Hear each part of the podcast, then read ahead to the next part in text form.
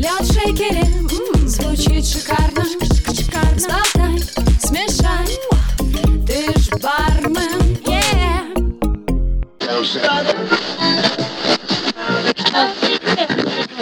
Всем привет! Это специальный выпуск подкаста «Ты ж бармен». Меня зовут Яна Айдарова, и поскольку многие из нас сейчас сидят на карантине или находятся в пути, доставляя вкуснейшие блюда и напитки до дверей любимых гостей, предлагаю провести это время с пользой и погрузиться в мир литературы. Но разговор пойдет не о книгах, связанных напрямую с баром. Это действительно поможет немного перезагрузиться, вдохновиться и, в конце концов, карантин не будет длиться вечно, зато прибавится тема для разговора с гостями. Я попросила героев этого эпизода порекомендовать книгу, которую стоит не просто загрузить себе на телефон, но и прочесть в период изоляции. Приятного прослушивания!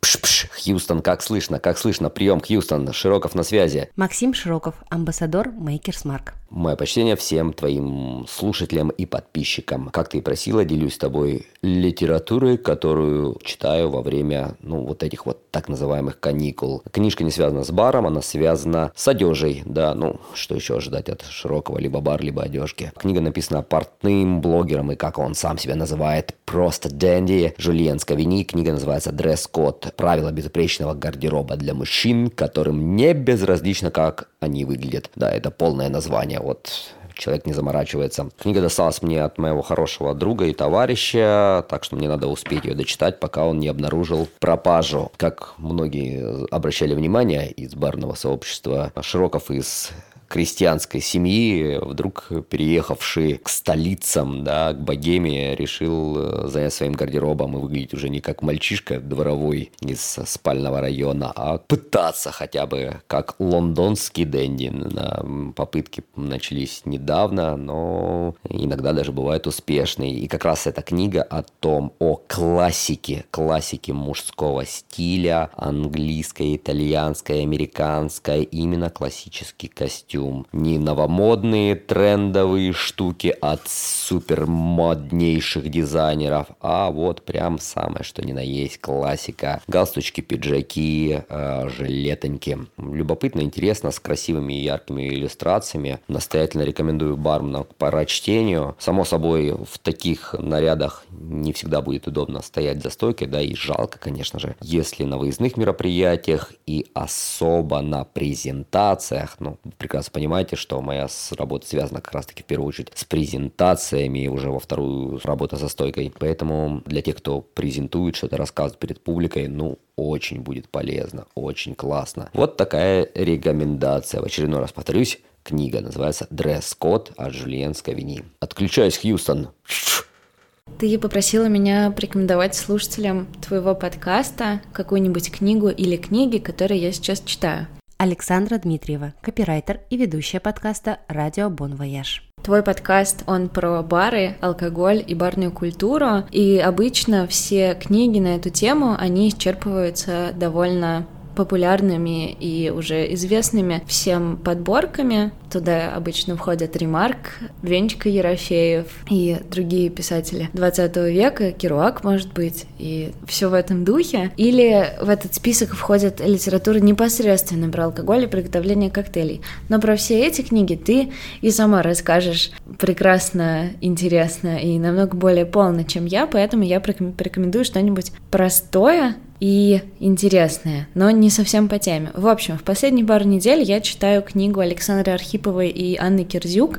Она называется «Опасные советские вещи. Городские легенды и страхи в СССР». Мне очень нравится эта книга. Она выходит в серии «Культура повседневности», и она о том, как городские легенды и мифы влияли на жизнь людей, которые жили в разных городах в Советском Союзе. Например, там они рассматривают миф о том, что люди видели профиль Троцкого на спичечных коробках или легенду что, о том, что в банках с Кока-Колой люди находили крысиные хвосты. В общем, эти две исследовательницы, они выясняют, почему появилась эта легенда, почему она стала распространяться и как она влияла на жизнь людей, то есть как менялось поведение людей, когда они слышали какие-то страшные истории. Она очень интересная и, мне кажется, понравится тем, кто соскучился по сложной околоакадемической литературе, но дисклеймер — это не научная работа, но там есть абсолютно внятное научное обоснование, да, две эти девушки, я так понимаю, что они занимаются фольклористикой, социальной психологией, даже в каком-то плане антропологии, то есть э, у всего того, что они рассказывают, есть научное объяснение, но читать ее очень приятно и интересно. А кроме того,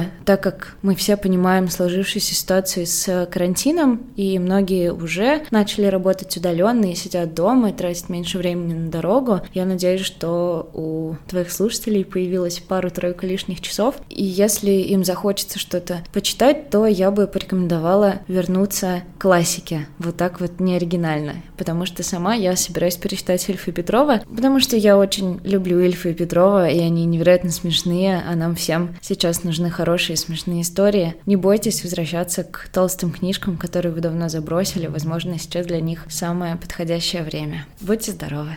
Ну что, сидим дома? Александр Тимофеев, старший бренд-амбассадор компании «Максимум». Чтобы вам было не скучно, публикую, наверное, свой список э, литературы художественной, которую я рекомендую вам почитать в это время. Начнем мы с Мураками. Харуки Мураками очень любим мною как автор. У него очень много романов. Рекомендую начать с «Охоты на овец» или «Норвежского леса», а дальше уже посмотреть, собственно говоря, что вам зайдет и что выбирать дальше. Из русских авторов рекомендую вам Фигль-Мигль. Да, действительно, псевдоним, так и называется, так звучит Фигль фигль-мигль. Роман называется «Счастье». Продолжение этого романа «Волки и медведи». Тоже очень интересно. Ну и, конечно же, не обойтись без классики. Рекомендую почитать всем Бальзака. Начните с э, каких-нибудь простых циклов, э, что-то типа там из сцены городской жизни или сцены частной жизни. И посмотрите тоже, что вам зайдет, что вам не зайдет, и будете уже ориентироваться дальше. Кто совсем настроен решительно и серьезно, ну, почитайте тогда Достоевского. Крайне всем рекомендую почитать роман «Бесы». Но это тем, кто действительно серьезно настроен устроен.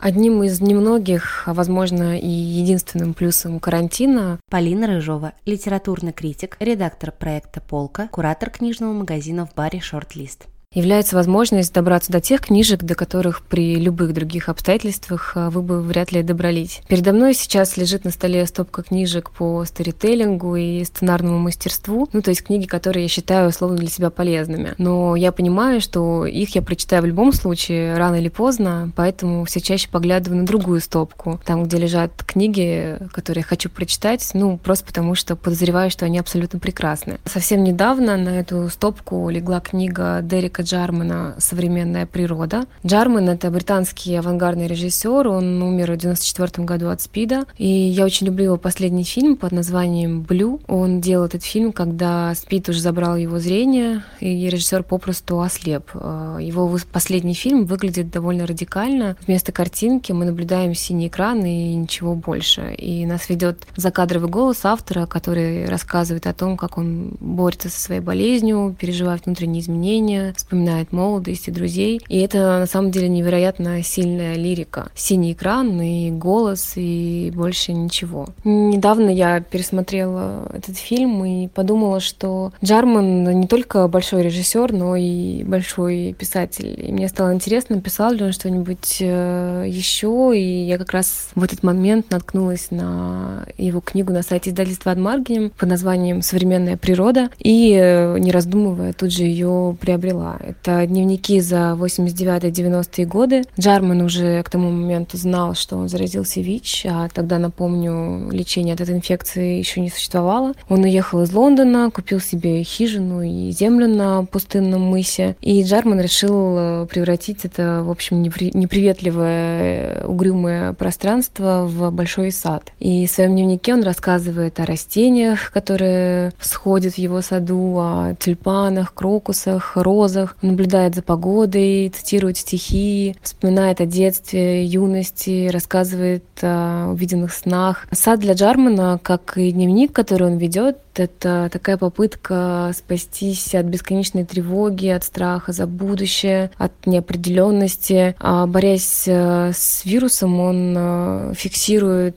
все, что с ним происходит, и пытается сделать важными даже самые такие проявления жизни. И несмотря на на грусть и на меланхолию, которой, естественно, очень много в этих дневниках, чтение их, как ни странно, придает очень много душевных сил. Но мы ведь тоже в каком-то смысле сидим дома, как на том самом пустынном мысе. Впереди неопределенность, э, нам страшно за будущее, и мы вынуждены спасаться в ежедневных ритуалах, э, в таких маленьких радостях, улыбках э, близких людей. И у многих из нас даже в квартире есть такой маленький сад, который по-прежнему нуждается в нашей заботе. И дневник Джармана, как мне кажется, учит воспринимать даже самый маленький, тесный, непритязательный мирок как необъятный и ценный. Ценный просто потому, что он у нас есть. Еще учит относиться к себе и своим чувствам всерьез и быть здесь и сейчас, и несмотря ни на что сохранять присутствие духа. В общем, я очень рада, что эта книга в этот период времени попала ко мне. И мне хотелось бы пожелать, чтобы вы тоже нашли а, свою книгу, которая не только поможет э, прожить этот странный период времени, но и скрасит его своим художественным мастерством и красотой слога. Сложно выбрать какую-то одну книгу, когда речь заходит об упоминании алкоголя в ней. Гриша Шаламов, основатель Петербургского открытого виски-клуба.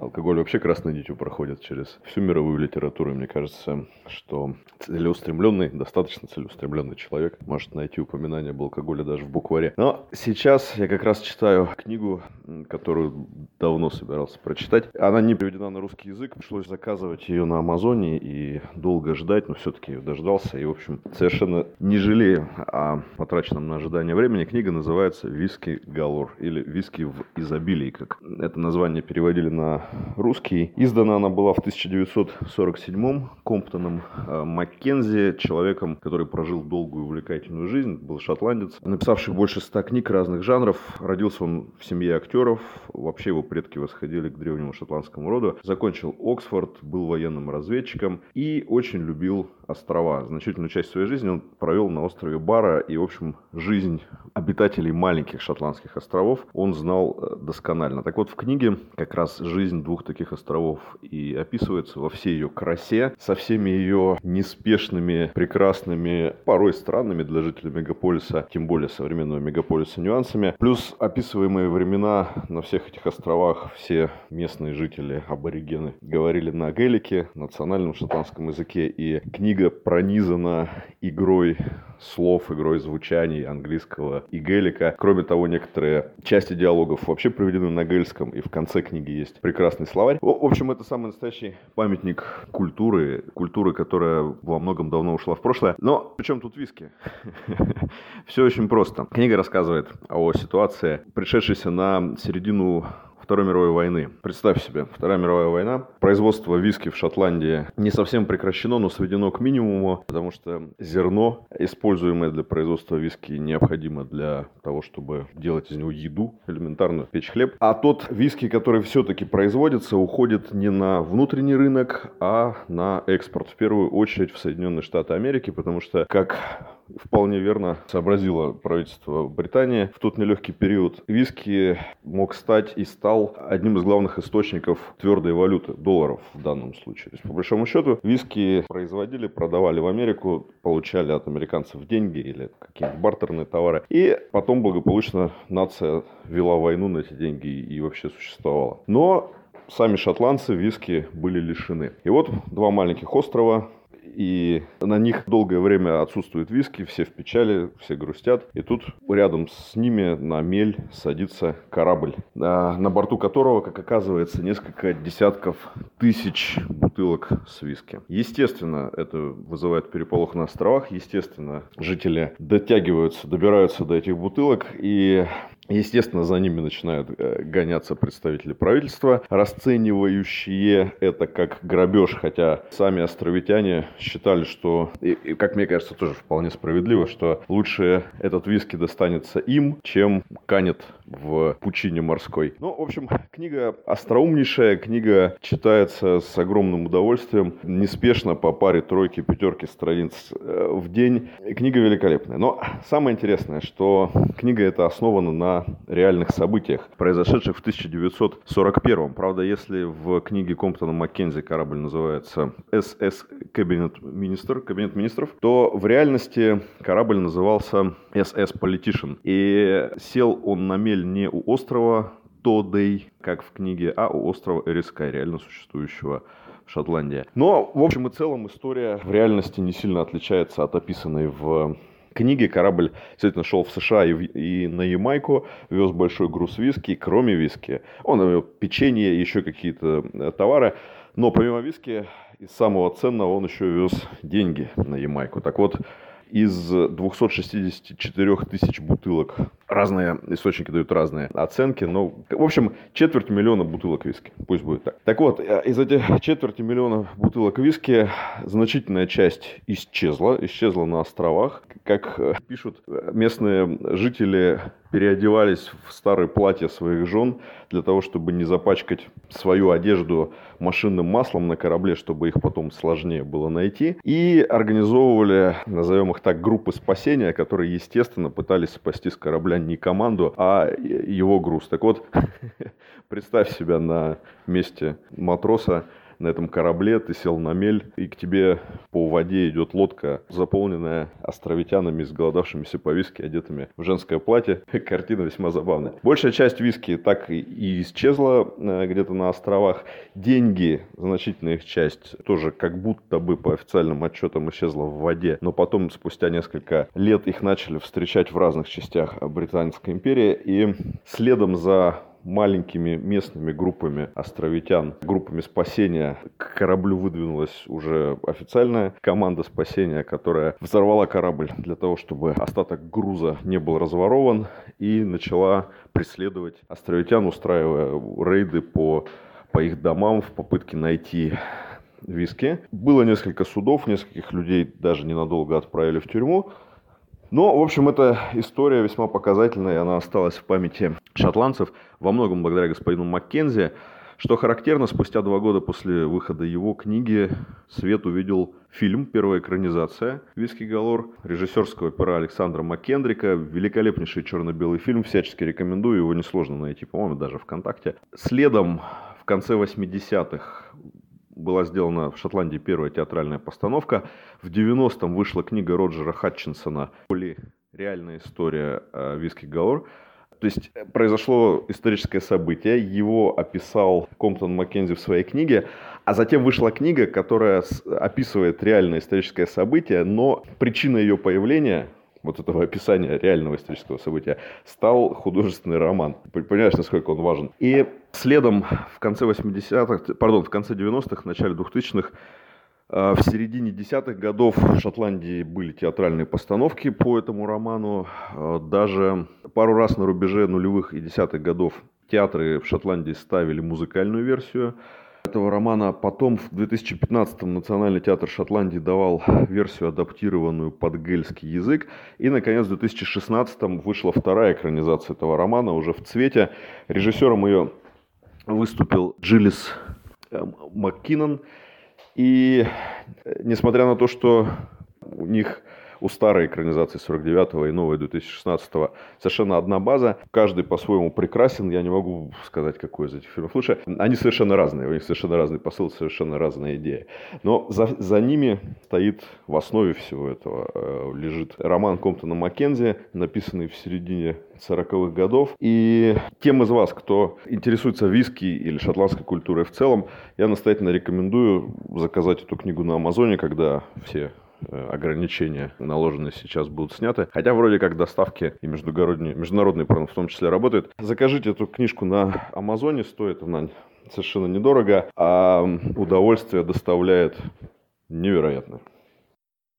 Здравствуйте, дорогие слушатели. Владимир Журавлев, Бархивариус. Моя деятельность заключается в изучении и исследовании истории мировой питейной культуры. Алкогольную коктейльная тема пронизывает практически все виды искусства, ну, а литературу в первую очередь. Сегодня, когда появилось много свободного времени, чтение – это самый лучший способ провести его с пользой. И поэтому я хочу порекомендовать сегодня книгу, которая придется по вкусу не только барменам и представителям ресторанного бизнеса, но и широкому кругу читателей. Она была написана в 2005 году американским журналистом, обладателем Пулитцерской премии Джоном Морингером. Называется она «Нежный бар». На английском она звучит как «tender bar». Если прочитать в обратку, то получится «бартендер», то есть профессиональный термин, обозначающий бармена. В этой части автобиографической истории повествуется о роли бара в жизни главного героя. И вот что написано в аннотации. Ореховый аромат барной стойки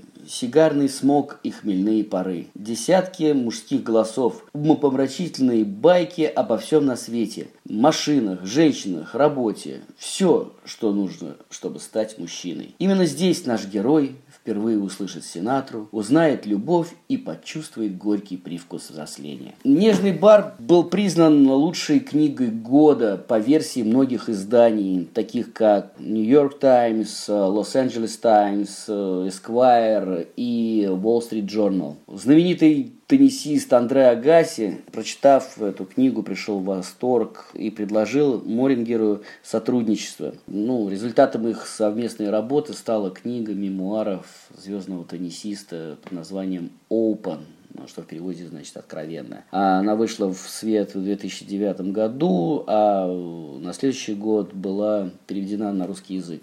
Есть еще один интересный факт, касающийся автора э, нашей сегодняшней книги. То, что в 2007 году вышел фильм Resurrecting the Champ, «Воскрешает чемпиона» от режиссера Рода Лури э, с э, Сэмюэлем Ли Джексоном в главной роли. Сюжет был основан на статье э, Джона Морингера в Лос-Анджелес Таймс о бездомном, который заявлял, что он знаменитый в прошлом боксер Боб Саттерфилд. Но это, как говорится, другая история. Итак, читайте книгу Джона Морингера «Нежный бар», а я прощаюсь с вами и хочу пожелать вам здоровья и всяческих благ.